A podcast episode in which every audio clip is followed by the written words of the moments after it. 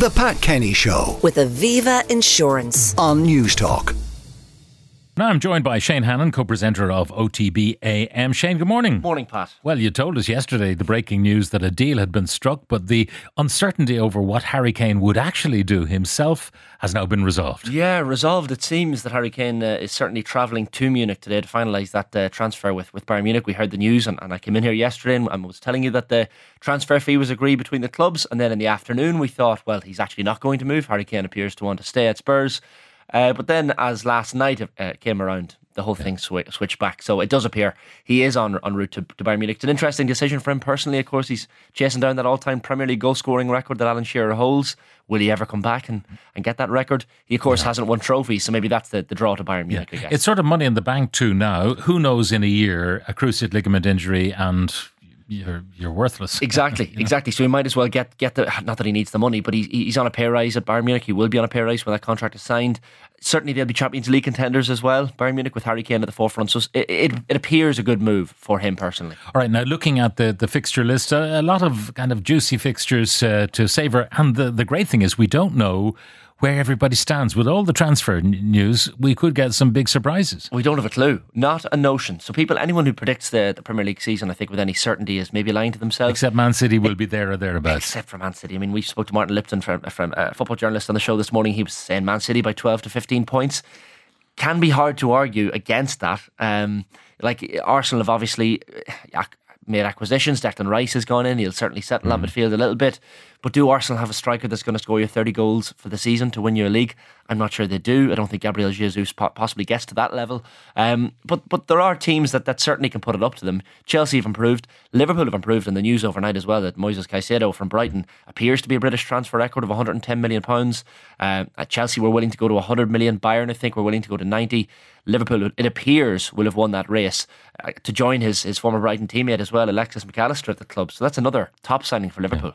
And if you've got great uh, defence in your captain, as well as uh, all, the rest of the bits and pieces, uh, the others have got to score. Exactly. that can only help. And the way that Liverpool are, pl- seem to be setting up now under Jurgen Klopp this season, and certainly with their new signings as well, uh, there'll be a lot of goals. They'll concede a lot of goals. They play this this high line that, that, that doesn't seem to work. Van Dijk is maybe.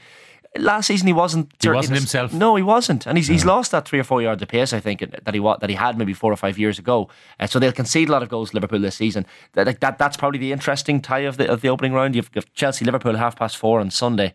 That's a really really tasty opening round fixture at Stamford Bridge. Brentford and Spurs being the other game at, on Sunday afternoon at two. It all kicks off tonight with the Vincent Kompany derby. You've got uh, him heading to his old club uh, as Burnley manager to take on Manchester City. Um, that game this evening uh, underway uh, in, in in the game at eight o'clock. So that that's going to be an interesting match. I, I, it's hard to see anyone getting past Manchester City this season. Manchester United fans, I think, will be quite happy seeing their game on Monday night, 8 o'clock against Wolves as the opening game. Wolves, of course, managerless after Julen Lopetegui left the role. So they're in a little bit of turmoil. Uh, so definitely some juicy games. Newcastle Villa as well. The other thing to watch out for is time wasting and added time. We're going to see a lot of this. I think we all saw it in the World Cup pat in Qatar in December, and we were thinking, "What the hell is going on here?" I mean, matches are are playing to a, you know 110 minutes in in some instances. You've got you know 10, 13 minutes of, of added time in some games. It's all to, to I guess bash out time wasting and diving and, and players just I get I guess utilizing too much time. I mean, how manageable it is across a 38 game season. Players already are probably playing too many games uh, uh, as things stand. Rodri from Man City was talking about playing, I think it was, you know, so many games for City and then at international level last year that you just completely wiped out by the end of the year. So this is only going to add to it. If you're if you're adding 20 minutes extra onto an already 90 minute game of football, um, it's going it's going to it's going to tally. There, you. there I mean, are simple mathematical ways of handling this. Of course, you can uh, get uh, the stretcher on instantly, take the guy off, and then add 30 seconds for that stretcher run. Yes. And you, you can't get back until you're fixed. That would stop them in their tracks, I suspect. That would make too much sense, though, Pat, wouldn't it? That would make too much so. sense. Some of these these decision makers, I don't know uh, if they sit down and decide on the most awkward thing to go forward with. They're going to try it for the season. We'll see how it works, but certainly we're going to see a lot of uh, longer games. In the Women's World Cup, uh, we're heading towards the identity of the semi-finalists. We uh, we have one. We're expecting the second, and uh, tomorrow we'll have the two more. Yes, the Spanish uh, getting over the line against the Dutch overnight, uh, and, and, and a pretty decent game after extra time as well. The Dutch with a really lovely goal to take it all the way to extra time, uh, but Spain getting over the line. Uh, there's an hour gone in the other game in the quarterfinal that's uh, currently in place. Japan nails Sweden too. I really, a lot of people fancy the Japanese to go to go go deep in this tournament. They have got to the last eight, but Amanda Ilestedt, uh, the uh, Arsenal player, after half an hour and a penalty, they've just scored in the last number of minutes uh, to take Sweden to a 2 0 advantage. So it appears uh, Sweden will join Spain mm-hmm. in a heavyweight uh, semi final clash next week. That game will be on next Tuesday, August 15th, in that semi final in Auckland. Uh, and then, of course, is it is it England? Is it Colombia? They take place uh, that uh, quarterfinal in Sydney tomorrow morning, half past 11.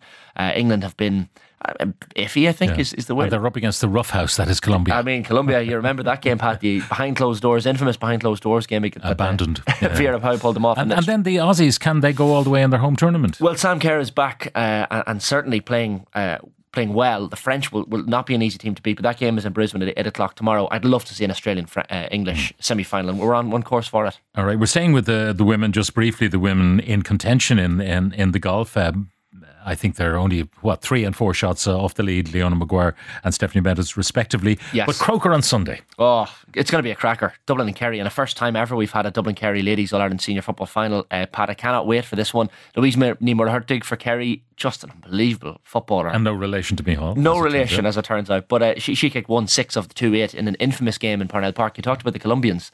Uh, Parnell Park Kerry were, were very physical with this Dublin team, and Mick Bohan and the Dublin management have let them know about it in the in the build up. I like a little bit of spice in the build up to these All Ireland finals. Dublin will have the experience; they've been there, done that. They haven't won in a couple of years, of course, uh, but Dublin Kerry is going to be a yeah. cracker. Síofra O'Shea is the missing one for Kerry. Uh, she's got the cruciate, so that, right. that's definitely a big miss for them. Is it time to change it to the women's game rather than the ladies' game? I think so. I think, uh, yeah, we're, we're well behind on that one, I think. So certainly right. I agree with you there. Shane, thank you very much uh, for joining us. Shane Hannon, co presenter of OTBAM. The Pat Kenny Show with Aviva Insurance on Newstalk.